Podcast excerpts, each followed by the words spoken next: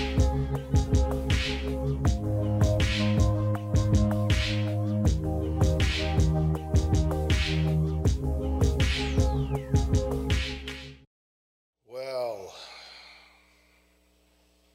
good morning. If you don't know who I am, my name's Steve.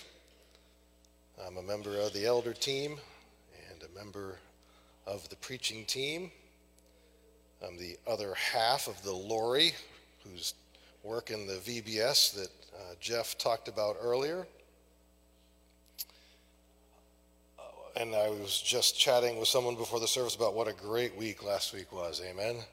Just a, wow, the, the folks that were here, the time that we spent, um, music and the singers, guys, just uh, what a fantastic um, set you guys did last week. It was great. And the sermon, just great to be together celebrating what we have. And we are in the book of Ephesians. And I want to do a little bit of review for you to catch you up because we took some time off um, and, and celebrated Palm Sunday and Good Friday and Easter service. A couple sermons ago in Ephesians, if you recall, there were three mind blows that Paul referenced and just celebrated the fact that, and, and this is so important to the book of Ephesians, what Paul shares is that while everyone might have expected that folks would just get absorbed into Jewish society to be saved, what happened when Jesus came is he blew up any notion of what God's people might look like. He blew it all up completely. It had never really been pointed to clearly, even in Scripture. And he blew it all up and he made a brand new society completely centered around Jesus Christ. And that was just, and, and, Paul goes into some beautiful language to explain that. And then the second mind blow for Paul was that God chose Paul, chief of all sinners, someone that was murdering Christians, to then go and proclaim this new society. And the third mind blow, if you recall, was that God is using us, this new society centered around Jesus Christ, to teach angels what God is doing and that one is just so full of mystery and beauty. Um, and then after we took a look in the Word some more and saw that church, this place, this body, this new society is not a spectator sport. It's a place that God has created for those that love Jesus to exercise the gifts that He's given to all of us. And that was the last sermon in Ephesians we were in. In that last sermon, I preached. As soon as I finished that sermon, I was going on vacation. So I was a little excited. And I got off my notes a little. And, um, and, and I made fun of mushrooms. And and so David and I are on a way path back to reconciliation, but he's still not talking to me. Um, and then I, we literally left here and got, got our bags and drove to Boston, and Mark Pierce is texting me, Oh, that's what you mean when you say get off your notes. I was like, Yeah, it's terrifying. Anyway, I'm sticking to my notes today. Lori and I took a vacation and we went like everybody else does apparently, and we went to Florida. We have we empty nested during the last couple years, and there were no kids on vacation. Kids are such a gift from the Lord. but I tell you what, vacation with no kids is a blessing unlike any other. We had a one we we spent every day, all day outside boating. Some of you see Lori on Facebook, you saw we were boating, fishing, swimming, kayaking. We just had a wonderful time. The weather was perfect. And the first day down there, uh, the folks from my work, um, I work with a whole bunch of people. I love every one of them dearly. They sent me a text the first day and said, Hey, Steve, the team all got together and we got you a gift card. We got, a, we got you a gift card to dinner. And there's a restaurant in the town that you're in, we got you a gift card to Chef Michael's. Chef Michael's. Their theme is peace, love, and hogfish. Um, that's right on their big sign outside in, in, the, in the parking lot. And the text that I got said, Oh, it's casual. We got you a gift card. Just go see Ashley, pick up the gift card, and have a great time. Oh, Lori and I are like, That's so awesome, man. That they, that's so thoughtful. So, you had to make a reservation. And that should have been my first clue. But so we called, called Ashley, and made a reservation. And the only time they could take us was Thursday at 5.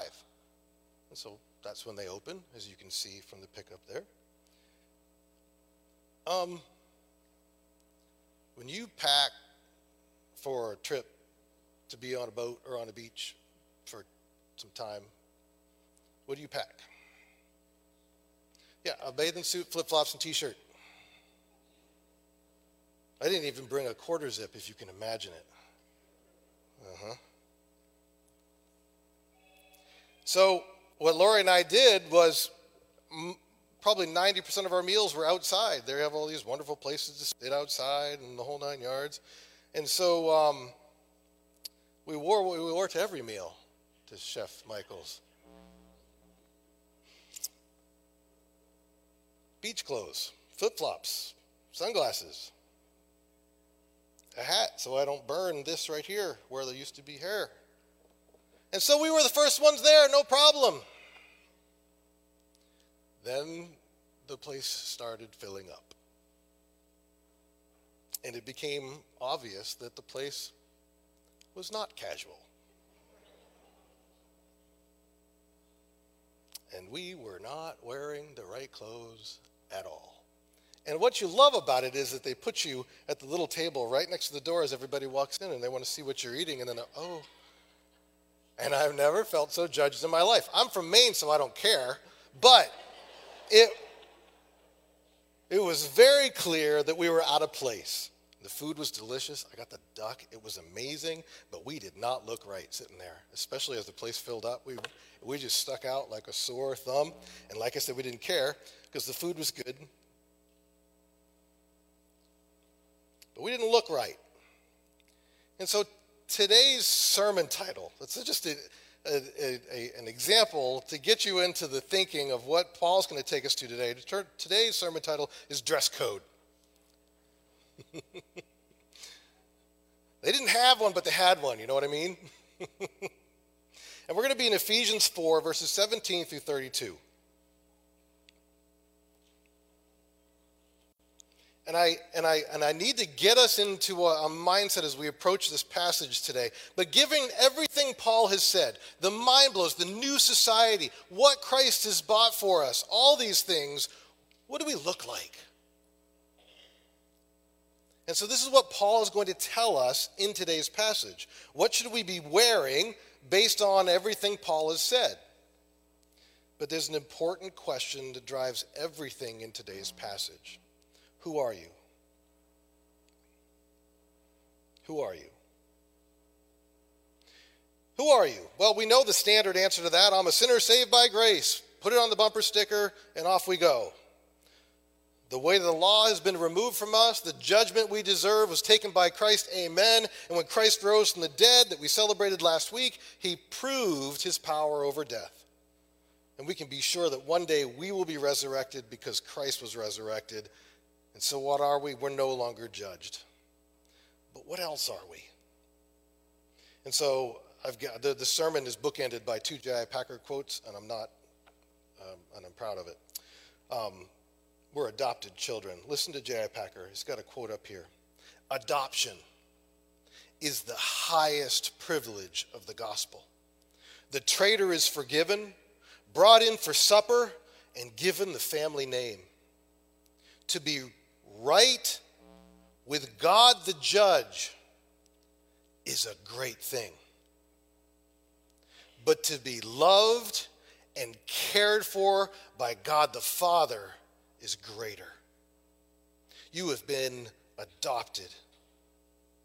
You are loved and cared for by the creator of the universe. 1 John 3 1 says, See what kind of love the Father has given to us that we should be called children of God.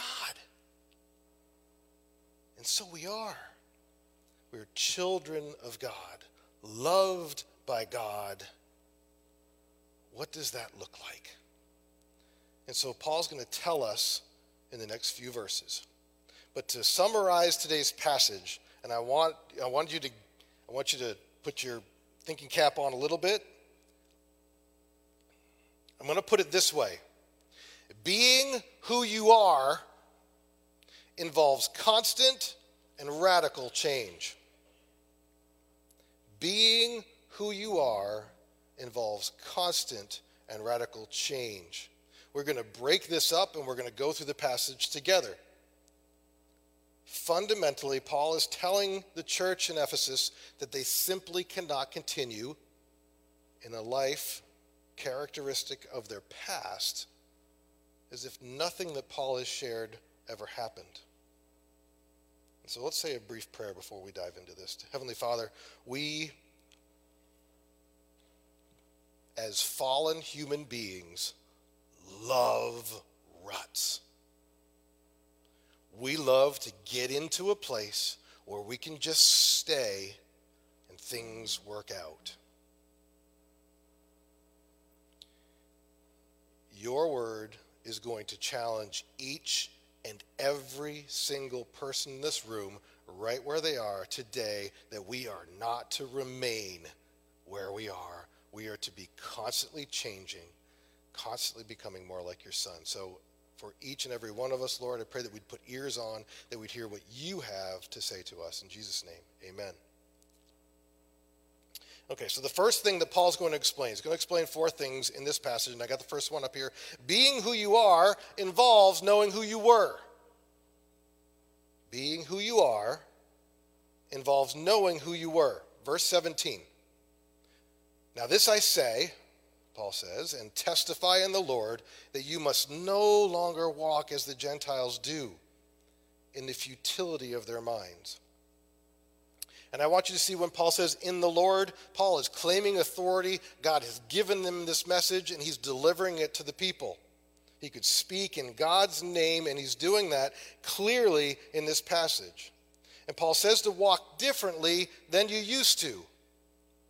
And how did you used to walk? The way that you used to walk, note what Paul says in the futility of their minds in the futility of their minds. And so, what does this look like? In the futility of their minds. I mean, it's just a few words there.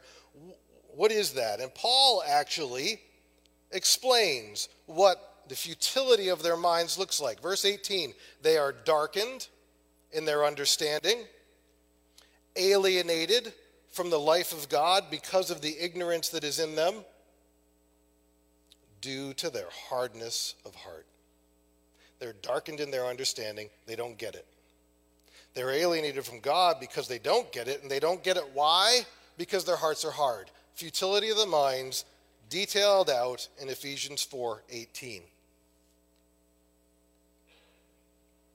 And the result of the futility of the mind is verse 19. They have become callous and have given themselves up to sensuality greedy to practice every kind of impurity. And so Stott says it this way He says, Thus, hardness of heart, and follow the trail here, thus, hardness of heart f- leads first to darkness of mind, then to deadness of soul under the judgment of God, and finally to recklessness of life. And so Paul is describing the world around the church at Ephesus. And it does a great job of describing the world around us. They're not that different. Indeed, many would say that the world around Ephesus was even more uh, licentious or whatever words you want to use than, than our society is today. And it's not just talking about individuals, but it's talking about the general culture and direction of those who are alienated from God.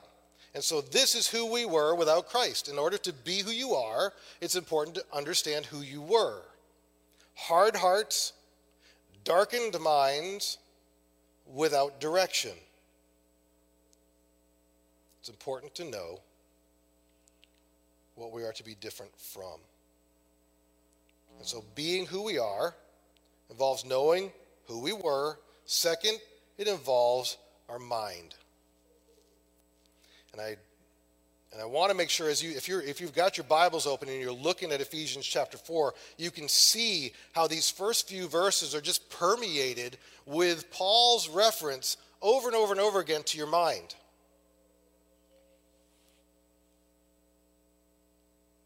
In describing what we were, Paul used these terms the futility of their minds, darkened in their understanding, ignorance that is in them.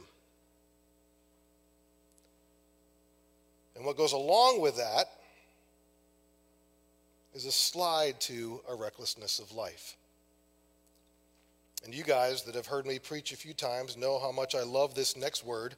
Paul uses it master, masterfully in so much of his writing. Verse 20, but. But that is not the way you, and I want you to see the word again, that is not the way you learned Christ assuming that you've heard about him and were taught in him as the truth is in Jesus. And so, do you see the words Paul uses right here? Learned, heard, taught. It is incredibly important that your mind is engaged.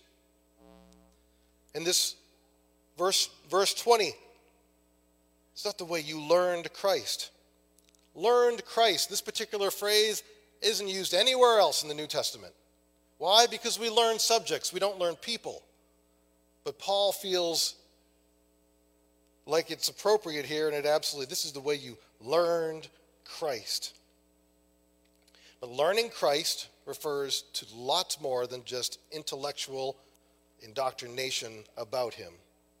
Paul has in view a relationship, a relationship. And if, those of you that are married, you can say, Yeah, I got married and then I learned my spouse. In the end of verse 21, I want to make sure you see the truth is in Jesus. The truth is in Jesus. It's right there. The truth is in Jesus. Looking for truth? It's in Jesus. What truth? That's where we're going. What truth is in Jesus? Paul is going to tell us, and I need to make sure you really get when Paul says the truth is in Jesus, and then this is what it is. We need to have our ears on in here. Verse 22 the truth that's in Jesus is to put off your old self, which belongs to your former manner of life and is corrupt through deceitful desires. So, Martyn Lloyd-Jones, um, one of the great preachers of the 20th century, this is this is what he said. He says, When the apostle tells us to put off the old self, he means stop being what you are not. We say to a man, Don't be a baby. You're now an adult man. Don't behave as if you were a baby. Stop being what you are not. That is putting off the old self putting on the new self is the opposite of this. It is be what you are. The trouble with us all is that we are not what we are. Doesn't that sound weird? But I hope you're getting it. The trouble with us all is that we are not what we are. And this is what Martyn Lloyd-Jones says I'm not trying to be paradoxical. This is Christianity. Be what you are. And so, verse 22 put off your old self, which belongs to what he's already described. Verse 23 and be renewed. Oh, there it is again. In the spirit of your minds. And to put on the new self, created after the likeness of God in true righteousness and holiness. If what we were, which we looked at, was due to the futility of our minds, Right? If what we were was due to the futility of our minds, then Christian righteousness depends on the constant renewing of our minds. To learn Christ is to grasp the new creation which he has made possible and the new life which comes from it. It is nothing less than putting off our old humanity like a rotten garment, like you've been out mudding or something. Take it off and put on clean clothing, putting on the new humanity that's recreated in God's image. Verse 24 is added to the mind blow list.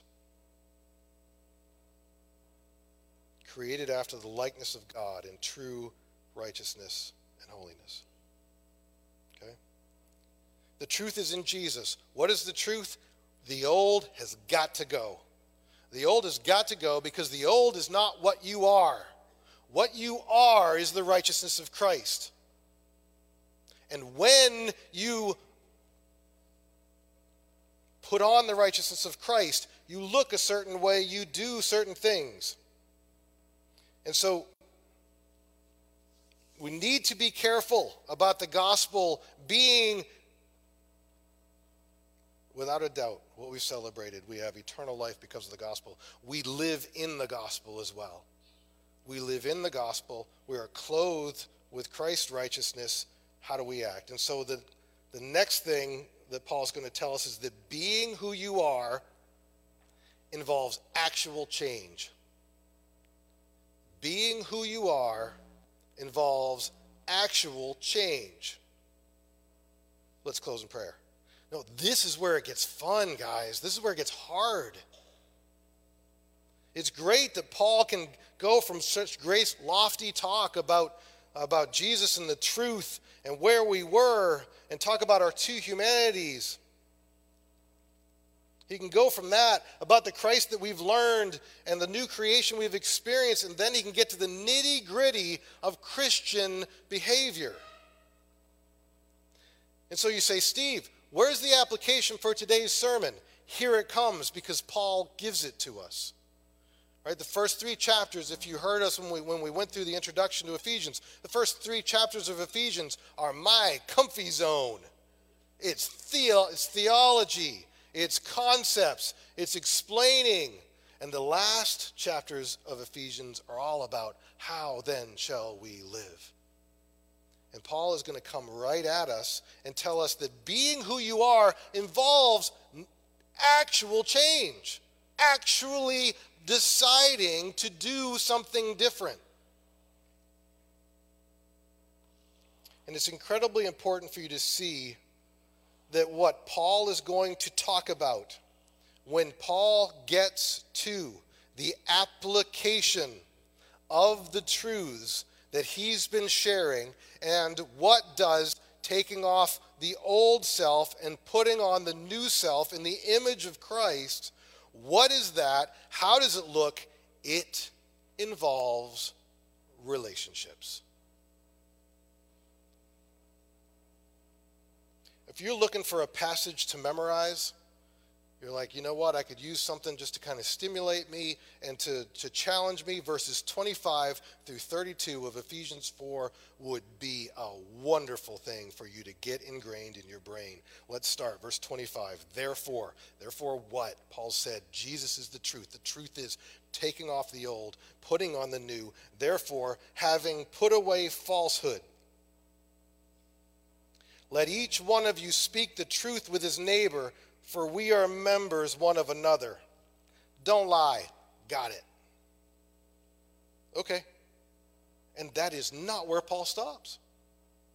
Okay, every time you see Paul talk about the negative, he's always going to present the positive with it, especially in today's passage.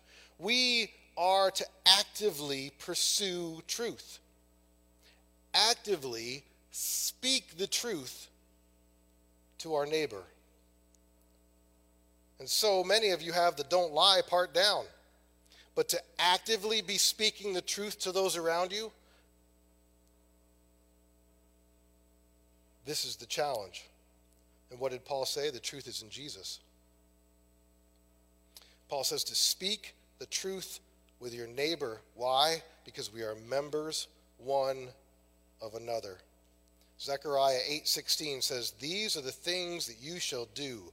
Speak the truth to one another, render in your gates judgments that are true and make for peace."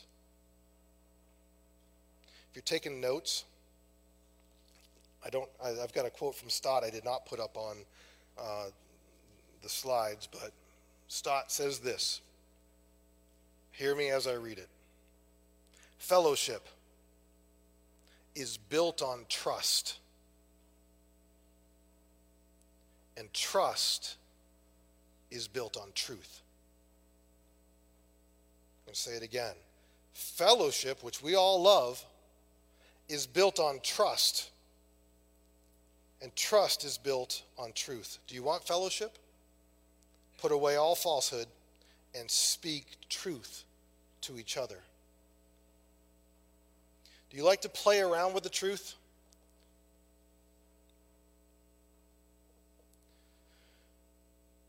White lies, half truths. If it's a challenge for you, make today the day you resolve to always tell the truth. It will make a difference in your life and in your relationships, a real one, a big one.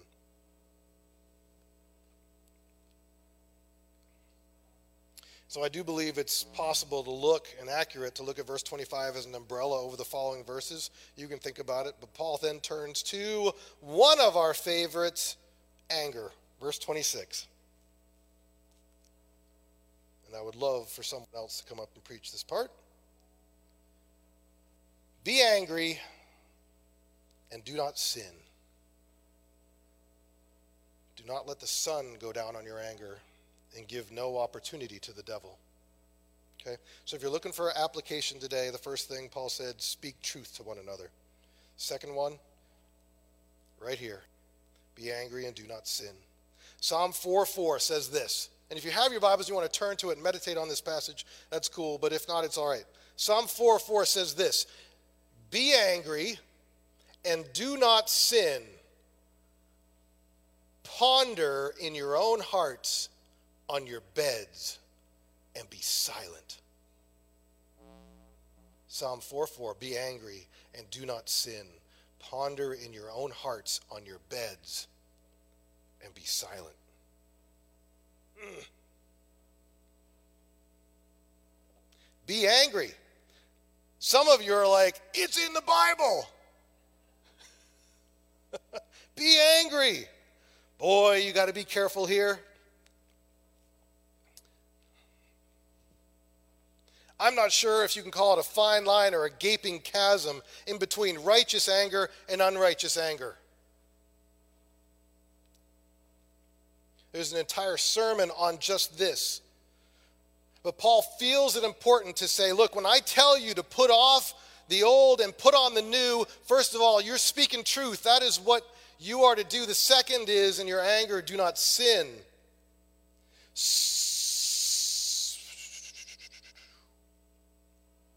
The Bible leaves room for righteous anger against evil in this world. It does. So, Steve, could you put up a slide that tells us which, which, which angers are legit?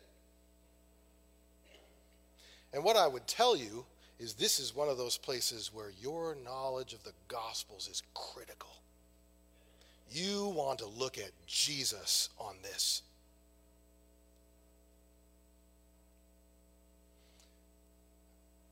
each of the Gospels maybe takes somewhere between 30 minutes to an hour to read. And it is really intriguing for those of you that would like to take this challenge. If you were to read any one of the Gospels and with the mind toward, well, what made Jesus angry? Just that. I want to just check out and see when it was that Jesus was angry.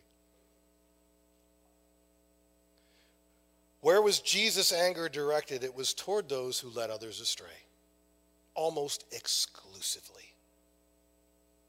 Those who Jesus was there for to save that were being dragged away by somebody else. And when Jesus saw them being dragged away, boy, was he upset with those false teachers.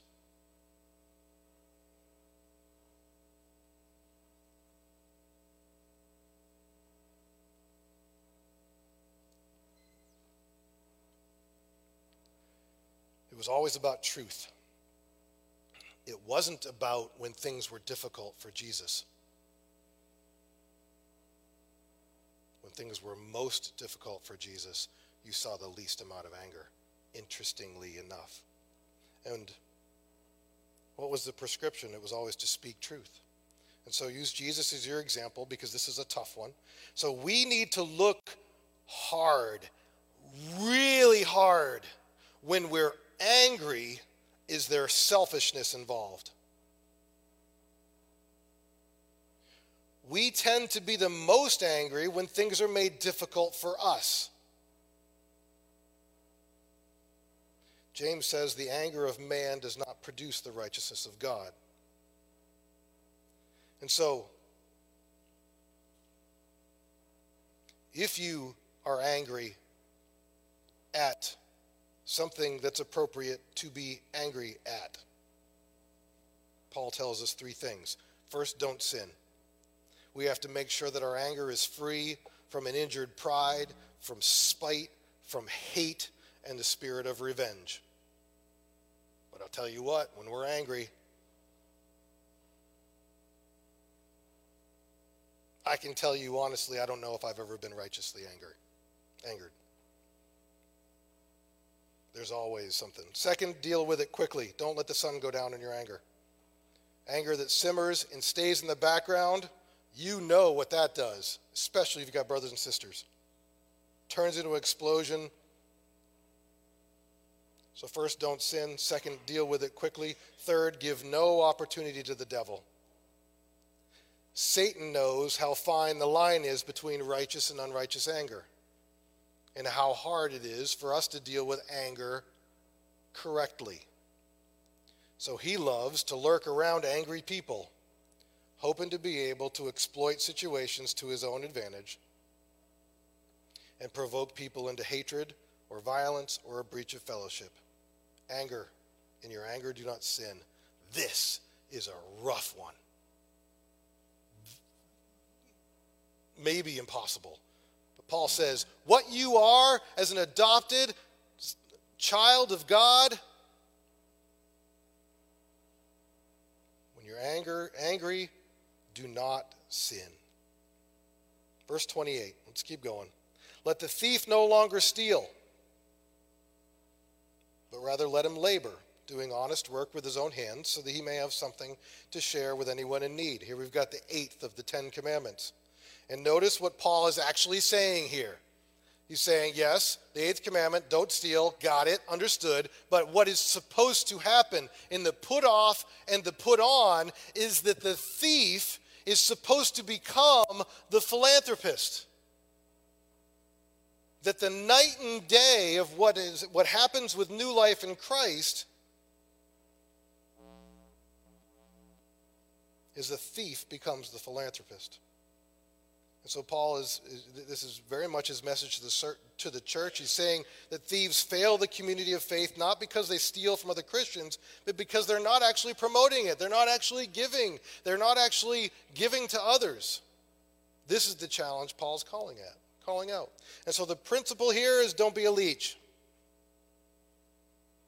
Always look at your work as a way to put you in a position to help others. Did you hear that? Always look at your work as putting you in a position to help others.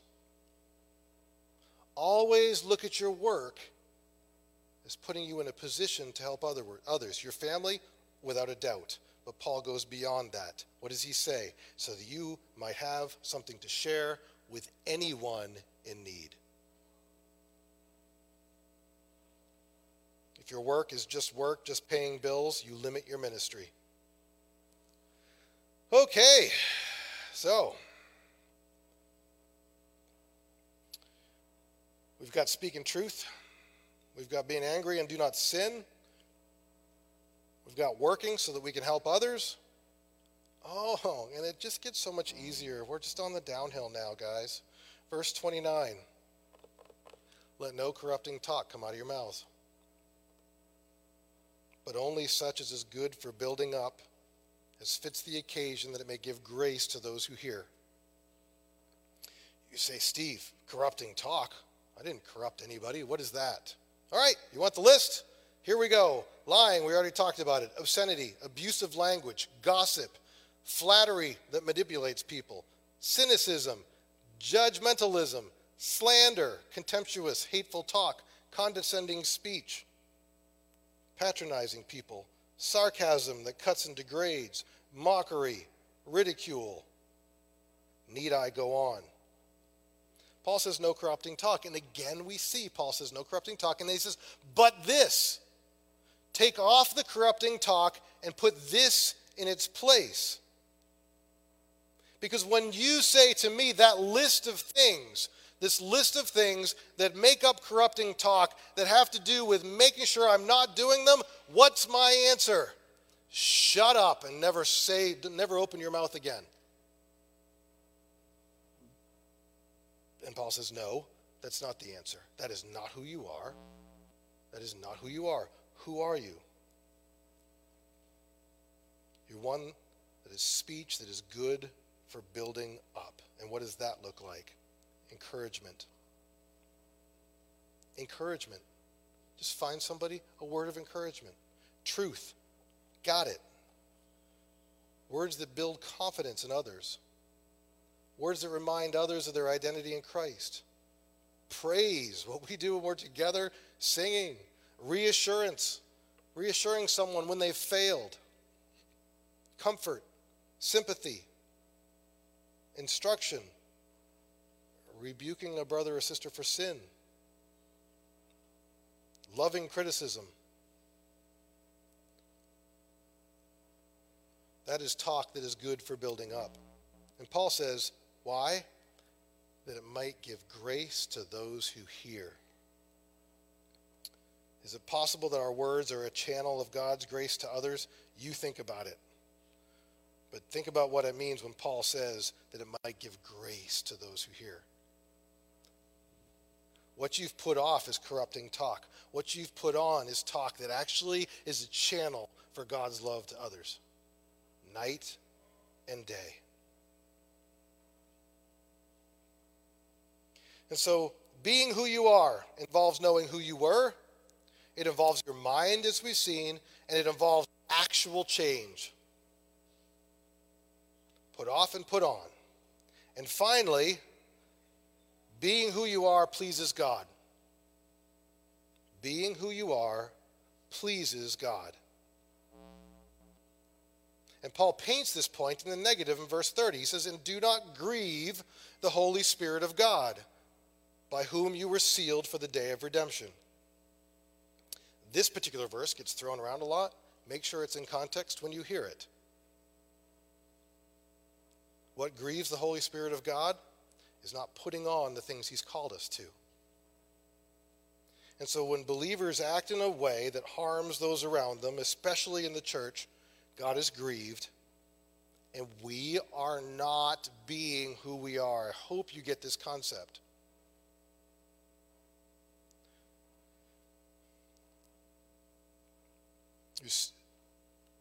Can grieve the Holy Spirit of God by whom you were sealed for the day of redemption. A wax seal had the mark of ownership or identification stamped on it. You can get this idea. Who are we? That stamp says we're God's. We're adopted children of the creator of the universe who loves us. He's our Father. And the next two verses are Paul's mic drop of being who you are. These are the things that do not grieve the Holy Spirit. So when you hear the term of grieving the Holy Spirit thrown around, make sure you're in Ephesians 4. Make sure you understand the, con- the context. These are the things that do not grieve the Holy Spirit. Verse 31. Let all, hmm, some, let all bitterness and wrath and anger and clamor and slander be put away from you, along with all malice.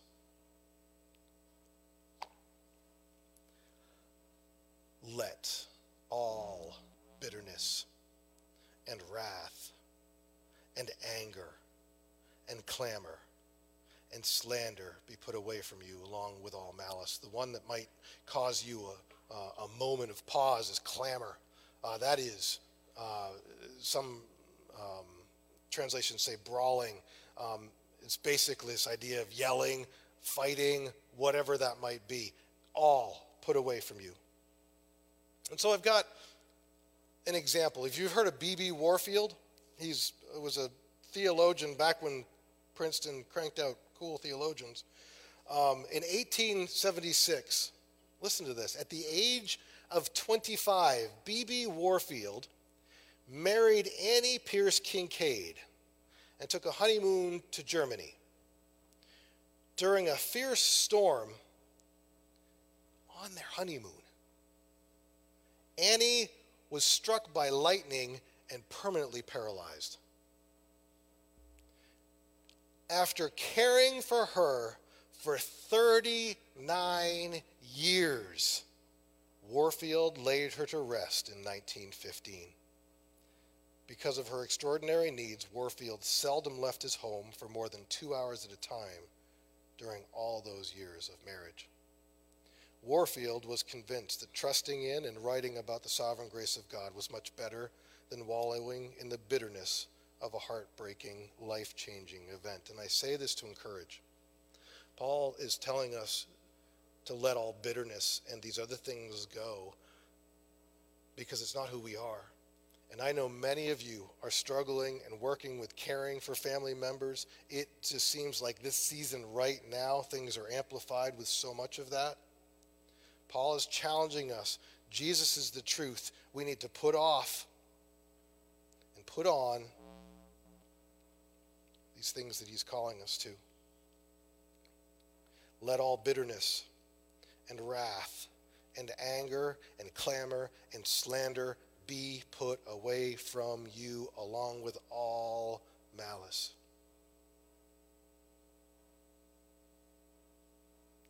And as Paul is doing over and over again in today's passage, instead, verse 32, be kind to one another, tenderhearted, forgiving one another, as God in Christ forgave you. There's your mic drop. Be nice. Be nice. Tenderhearted means compassionate.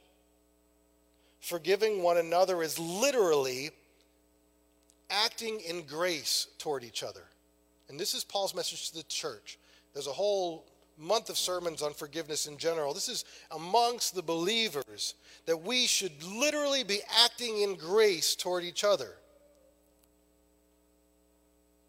The church is full of folks that make dumb, stupid mistakes, don't think about what they're doing, offend others, and we need to have this atmosphere, this environment where we're acting in grace towards one another because God and Christ acted in grace toward you. You are forgiven, adopted, child of God. Be who you are. Be kind to one another, tenderhearted, forgiving one another as God in Christ forgave you. Be different. Be who you are, not who you were. And this is work that you have to put in. This does not come automatically. This is work. It actually requires effort from us. It involves our mind, it involves our decision making, it involves prayer, and it involves the Holy Spirit. You have the Spirit of a God inside of you to help every day. And so I told you I had this sermon bookended by Packer quotes. Here's the other one. And just a great summary of this. The whole New Testament labors the thought that Christians will be radically different from those around them and from the way they themselves lived before. The proclamation of newness, which is what Paul is chasing here, old to new. The proclamation of newness is both a divine gift and a Christian obligation, is loud and clear. We have work to do. And it involves our relationships. It involves us putting off the old attitudes, the old thoughts, the old ways of being, and putting on new ones with those around us. another shorter quote from Packer says the Christian's motto should not be let go and let God. And if you have a t-shirt with that, get rid of it. The Christian's motto should not be let go and let God, but trust God and get going.